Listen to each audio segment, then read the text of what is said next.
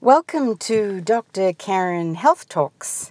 Today I'm going to talk about five simple ways to protect ourselves from cell phone radiation. This is a really important topic because guess what?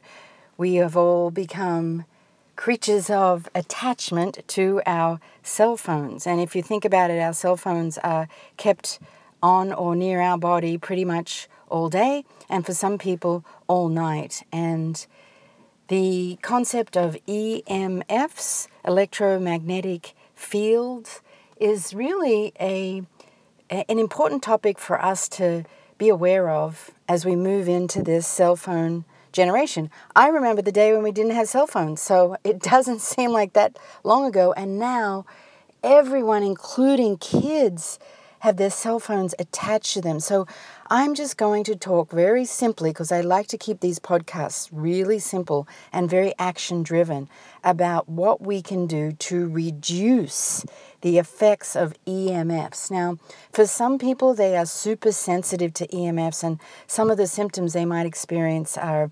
Uh, dizziness or prickly, tingly skin, or for some people, they get a metallic taste in their mouth, or headaches, that's a very, very common one, or kind of brain fog, confusion.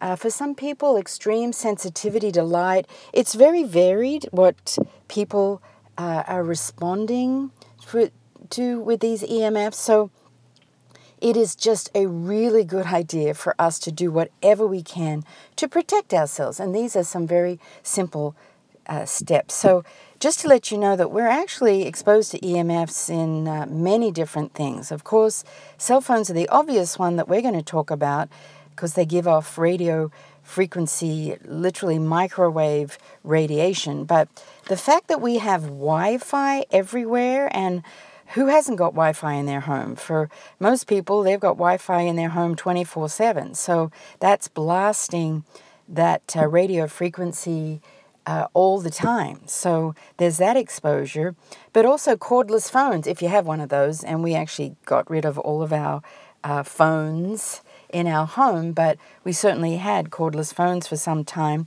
These also emit radio frequency microwave radiation 24 7, just like uh, cell phones. And then there's your home electrical wiring. These also emit radio frequency radiation. So let's have a, a look at what we can actually do. Because this is the action time. I love to take action.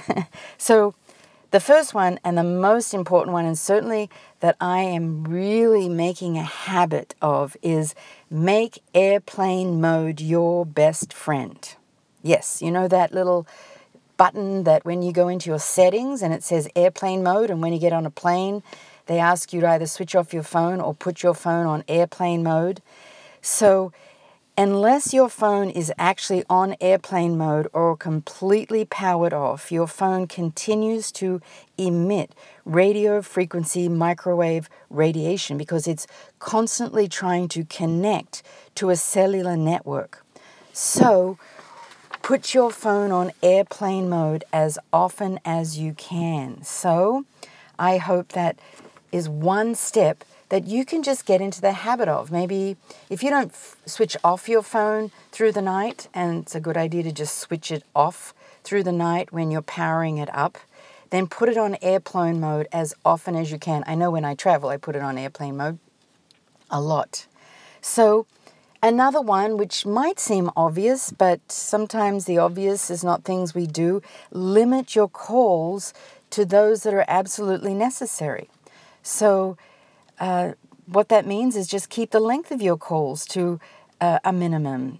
And you, I certainly use texting as a way of communicating with people. And then I use my cell phone. I never put my phone to my ear. So that is another big tip. That's actually step number three. But to limit the calls, let's keep to step number two. It has clearly been shown that there's a relationship to the time you spend on your cell phone to the risk of these EMFs causing dis-ease in the body. So, just a little thing, just keep your your phone calls to a minimum. I keep these podcasts. I actually record these podcasts on my cell phone.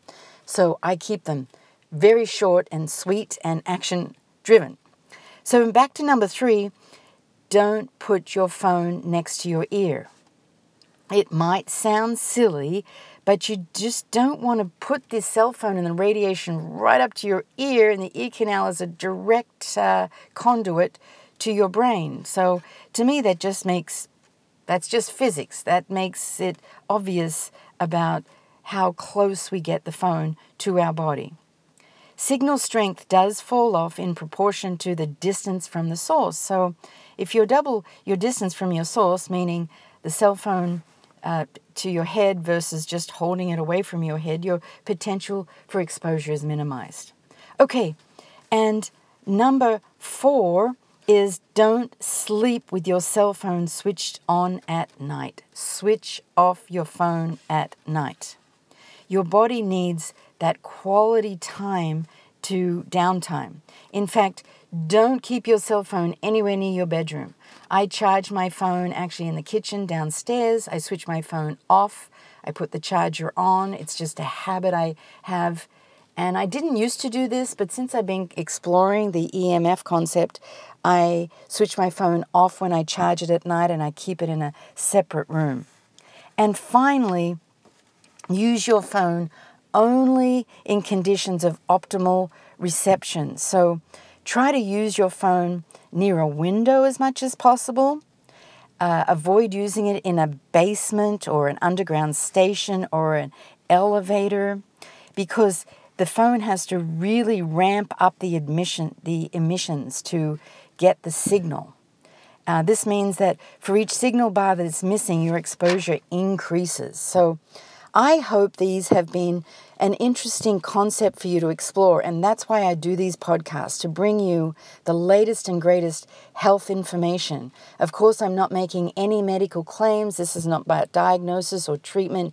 It's just about lifestyle practices to help us really practice the best preventive medicine possible. We certainly have a lot of research still to do on the specific dangers of EMFs. But in the meantime, if you follow these basic five practices, it's just good preventive medicine. So, for more great information, just go to my blog, drkarenwolf.org forward slash blog, where I write about lots of interesting health topics. Always interesting, never boring. And for now, this is Dr. Karen Wolf, and it's Dr. Karen Wolf Health Talks. Bye for now.